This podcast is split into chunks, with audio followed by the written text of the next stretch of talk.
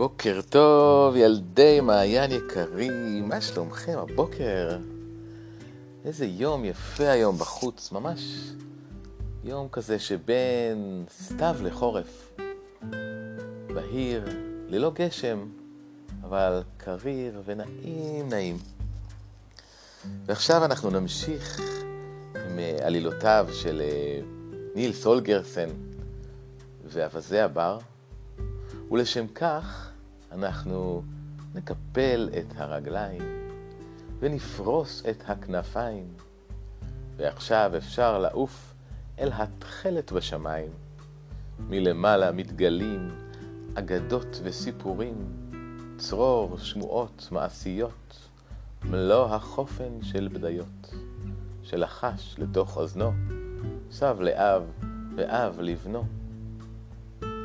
אז אתמול גילינו, שמענו את הסיפור על האציל שהפך לרוח רפאים של גנן, וגילינו כיצד נילס הולגרסן, שהלך לישון על עץ ביער, התעורר ופגש לפניו ממש את אותו גנן שאפשר לו להיכנס אל הגן שלו.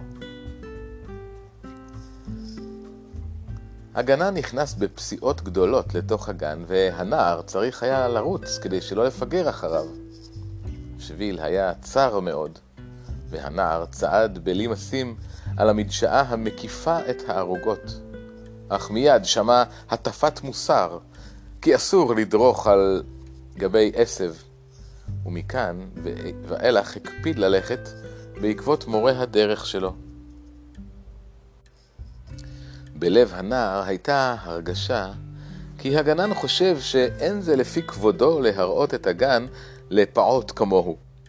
על כן לא העז לשאול כלום, והגנן לא היה מזכה אותו, אלא באיזה הערה מפעם לפעם.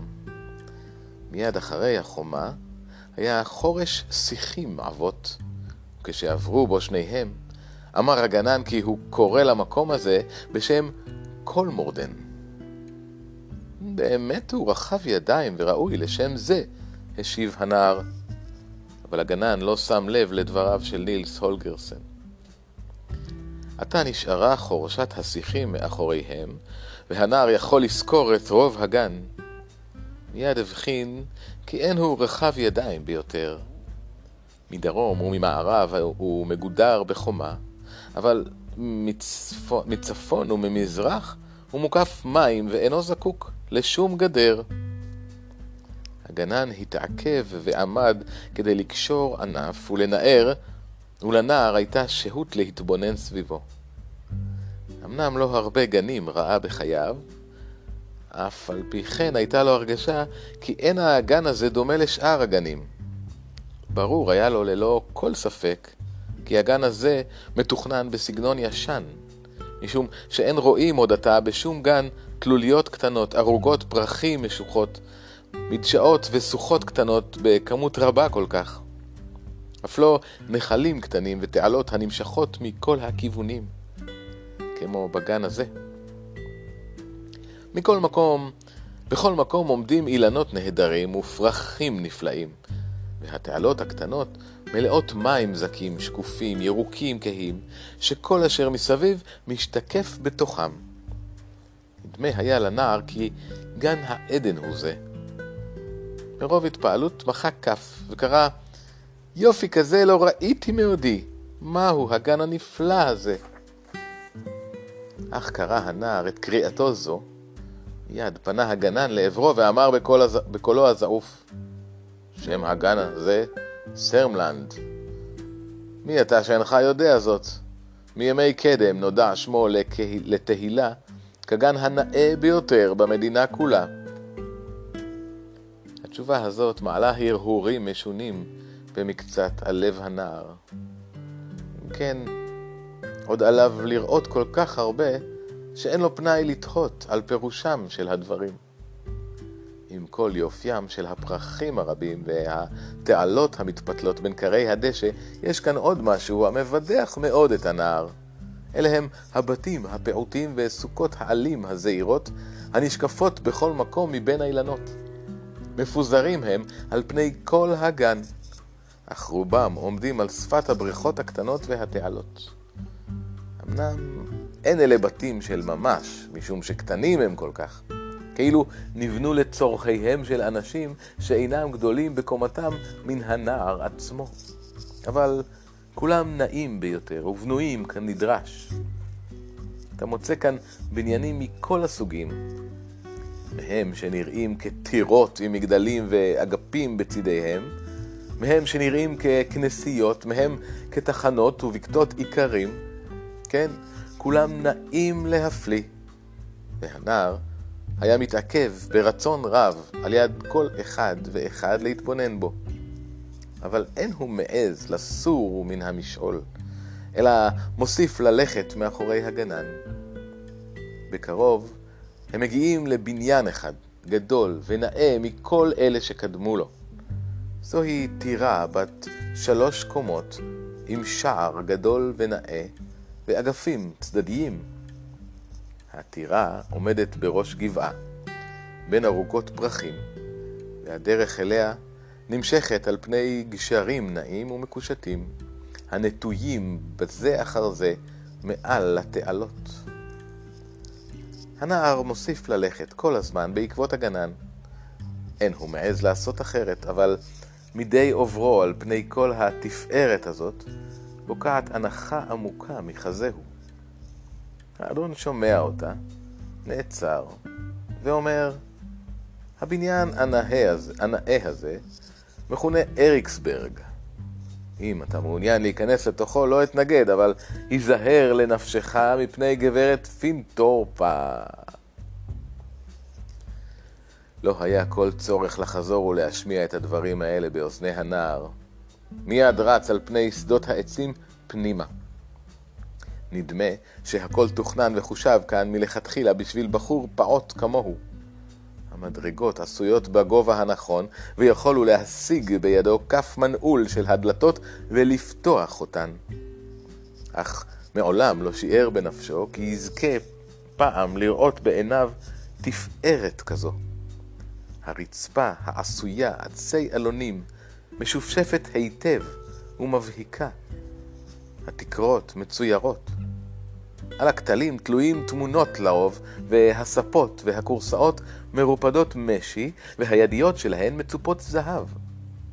הוא נכנס לתוך חדר שכתליו מכוסים ספרים מלמטה למעלה, ושוב לתוך חדרים שבהם מונחים כל מיני חפצים יקרי ערך, על גבי שולחנות ובארונות.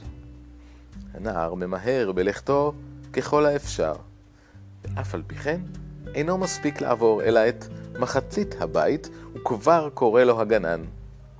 בצאתו עומד הזקן בפתח ולועס את, צפר... את צפמו בקוצר רוח. מה קרה לך? הוא שואל. ראית את גברת פינטורפה? אבל כל נפש חיה לא הזדמנה לנער.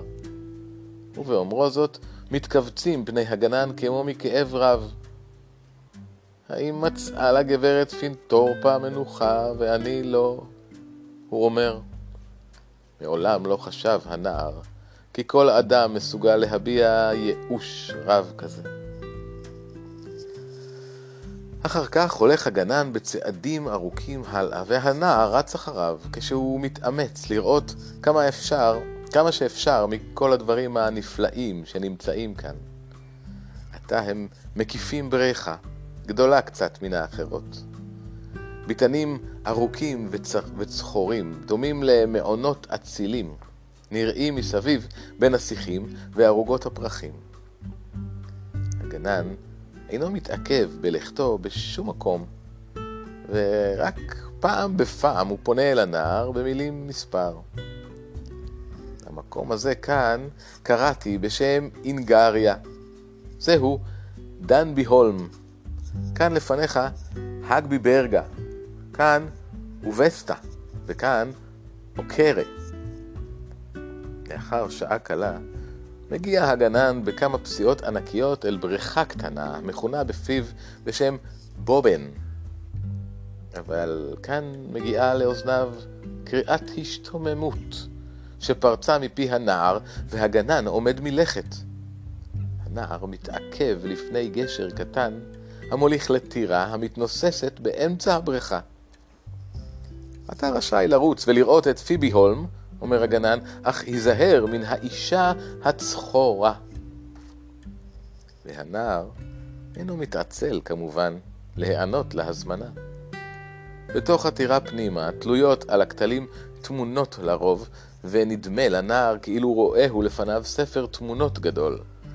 הוא מוצא בזה עניין רב כל כך שברצון היה מתהלך כאן כל הלילה, אבל מקץ שעה קלה שוב מגיע לאוזניו כל הגנן הקורא לו, בוא בוא, הוא קורא, יש לי עניינים אחרים לעסוק בהם מאשר לעמוד ולחכות לך פעוט שכמותך.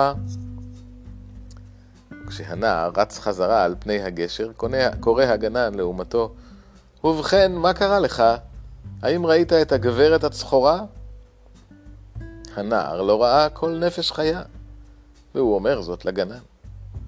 אז מקיש הזקן במעדרו באחת האבנים בכוח רב, שהיא מתפוצצת לרסיסים, ובקול מיואש ביותר הוא קורא, גברת פיבי הולם הצחורה מצאה לה מנוחה, ואני לא. עד עכשיו התהלכו השניים בחלקו הדרומי של הגן. עכשיו פונה הגנן לחלקו המערבי. זה הנטוע באופן אחר לגמרי. מדשאות גדולות וישרות, ארוכות של תות אדמה, שדות קרוב, שיחי עקבית ודומדמניות. כל אלו באים לסורוגין. גם פה נמצאות סוכות קטנות, אבל רובן צבועות בצבע אדום. דומות הן לבקתות עיקרים קטנות מוקפות גינות קישוט ועצי דובדבנים. כאן אין הגנן מתעכב בלכתו, רק בעוברו הוא אומר לנער, סביבה זו נקראת בפי בשם פינגוקר. מיד הוא מראה בניין אחד הנראה פשוט בהרבה מכל השאר ודומה מאוד למפחה. זוהי סדנה גדולה, הוא אומר. אני קורא לה בשם אסקילסטונה. אתה יכול להיכנס פנימה ולהתבונן בה. הנער נכנס. תחילה אינו רואה כלום מלבד המון גלגלים חורקים, פטישים הולמים וברגים מסתובבים. כל כך הרבה יש כאן לראות שברצון היה נשאר פה כל הלילה. דולה קרא לו הגנן. אחר כך מהלכים הם שניהם בחלקו הצפוני של הגן, לאורך האגם, החוף. יש שהוא נרתע לאחוריו, ויש שהוא נדחק לתוך המים פנימה. לשנות יבשה ומפרצים באים חליפות בזה אחר זה. לפני לשנות היבשה מוטלים איים קטנים, שרק רצועות מים צרות מפרידות ביניהם ובין האדמה. גם האיים הללו עודם שייכים לגן. גם הם הוכשרו והותקנו בדייקנות רבה ככל השאר. הנער עובר על פני בניינים נעים, בזה אחר זה, אבל הגנן אינו מתעכב בשום מקום. הנה הגיעו לכנסייה אדומה ונהדרת, המתנוססת לתפארת על פני לשון יבשה. הגנן רוצה לעבור גם כאן בלי להתעכב, אבל הנער עוזר אומץ ושואל אם מותר לו להיכנס פנימה. כן, כן, ייכנס, עונה הגנן, אבל היזהר לנפשך מפני הבישוף רוגה. ייתכן שעודנו נמצא כאן בסטרנגסן עד היום הזה.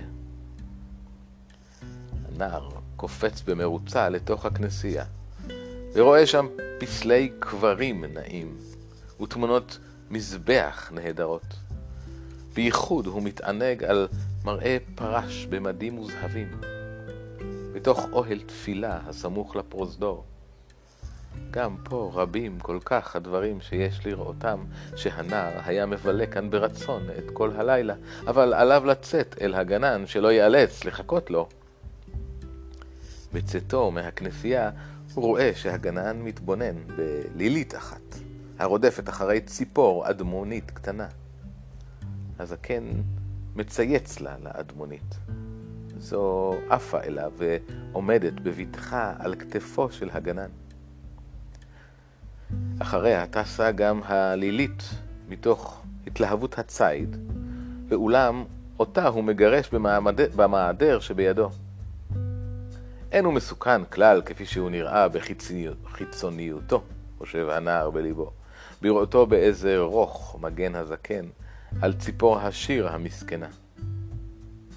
אבל מיד מבחין הזקן בנער, והוא פונה אליו ושואל אותו אם ראה את רוגה הבישוף. וכשהנער משיב בשלילה, הרי הוא אומר במרירות, הבישוף מצא לו מנוחה, ואני לא. עד מהרה הם מגיעים אל בית על הבית היפה ביותר מבין בתי הבובות הללו. זוהי טירה בנויה לבנים, ולשלושה מגדלים עגולים וכבדים, המחוברים זה לזה באגפים ארוכים.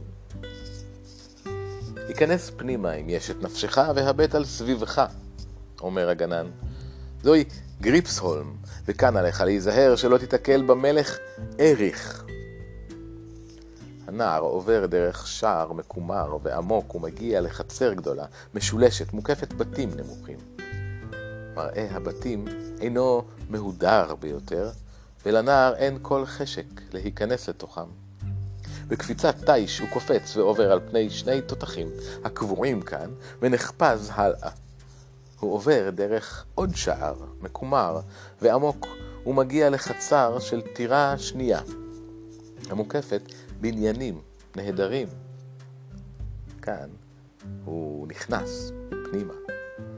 תחילה הוא פוסע ועובר על פני חדרים גדולים ועתיקים, שבתקרותיהם נראות הקורות ועל קירותיהם תלויות תמונות גדולות וכהות, ומצוירים שם אדונים וגברות רציניים הלבושים בגדים מגוהצים להפליא. עוד שורת מדרגות למעלה, והנער מגיע לחדרים יותר נוחים ובהירים. כאן הוא ממש מרגיש כי נמצא הנה הוא בארמון מלכים, כי הכתלים מכוסים כולם תמונות מבהיקות של מלכים ומלכות. ושוב מדרגה למעלה, והוא נכנס לפרוזדור רחב ידיים, וסמוכים לו חדרים נוחים ומושכים את הלב בראי... ברהיתיהם הלבנים והיפים.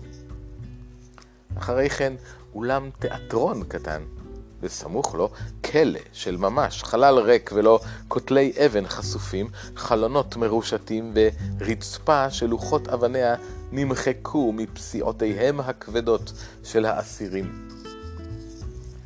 כאן רבים כל כך הדברים שכדאי לראותם, שלנער יש חשק לבלות פה עוד ימים רבים. אבל הגנן קורא לו, והוא אינו מעז להמרות את פיו. האם ראית את אריך המלך? שואל הגנן בצאת הנער מן הארמון. אבל הנער לא ראה איש, והזקן אומר שוב, כמו קודם, המלך אריך, ניתן לו להגיע אל המנוחה, לא כן אני. ורק הייאוש בקולו רב יותר. עתה שמים שניהם את פעמיהם אל חלק הגן המזרחי. עוברים הם על פני מקום רחצה, שהגנן מכנהו סדר תליה, וכן על יד טירה עתיקה, שהוא מכנה אותה בשם הרנינג סהולם. כאן אין הרבה מה לראות. מסביב מתנשאים רק סלעים שוממים ומבודדים. הם פונים שוב לצד דרום, והנער מכיר את הסבך שהגנן קרא לו בשם קולמורדן. לפי זה הוא מבין כי מתקרבים הם אל היציאה. הנער מלא שמחה מכל אשר ראה, ובהתקרבם אל שער הברזל הגדול הוא מנסה להביע על הגנן את, את תודתו. אבל הזקן אינו שומע, אינו שם לב לדבריו, ומוסיף ללכת ישר לעבר השער. בהגיעו לשער הוא פונה אל הנער, הוא מושיט לו את מעדרו. החזק נבו עד שאפתח את השער, אומר הוא לנער. אבל הנער מצטער גם בלאו הכי על שגרם לו לזקן הזועף הזה טורח רב כל כך, ועל כן הוא מתאמץ למנוע ממנו כל מאמץ נוסף. למעני, אין כבודך צריך כלל לפתוח את השער הכבד הזה, אומר הוא, והרי הוא נדחק בין עמודי הגדר ומתחמק. גם עד פעוט שכמותו, אין לו כמובן כל קושי בדבר. הנער עושה מה שהוא עושה מתוך כוונות טובות ביותר, והוא נדהם מאוד בשומעו, כי הגנן מאחוריו מתקצף עליו קצף רב, רוקע ברגליו ותופח בידיו ברשת שעל השער. מה קרה? מה קרה? שואל הנער הנדהם. הרי לא התכוונתי אלא למנוע מכבודך תרחה יתרה. למה חרה אפך ככה? ולמה לא יחרה אפי? משיב הזקן. לא הייתי צריך אלא שתיקח את מעדרי, אז יכולתי ללכת לי, ואתה היית נשאר כאן לעבוד את הגן ולשומרו. עכשיו אינני יודע כמה זמן עליי להישאר פה עוד. ובדברו את הדברים האלה, מניע הגנן שוב את השער, ופניו לוהטות מחימה. אבל בלב הנער התעוררו רחמים למראהו, והוא מנסה לנחמו. אל נא תצטער כל כך, אדון קרל מסרמלנד, הוא אומר. ודאי שלא ימצאו איש אשר ייטיב לאבד את הגן ככבוד מעלתך. לשם הדברים הללו, היוצאים מפי הנער, נשתתק הגנן הזקן ונרגע. נדמה לו לנער כי רואהו אור חולף ועובר בתווי פניו הקשים, אבל אין הוא יכול לראות את הדבר בבירור, כי פתאום מחבירה הדמות כולה ונעלמת, כאילו נמוגה בערפל. ולא רק הדמות לבדה, לא רק היא, גם הגן כולו, על כל פרחיו ופירותיו וזוהר החמה שבו, מחבירים ונעלמים.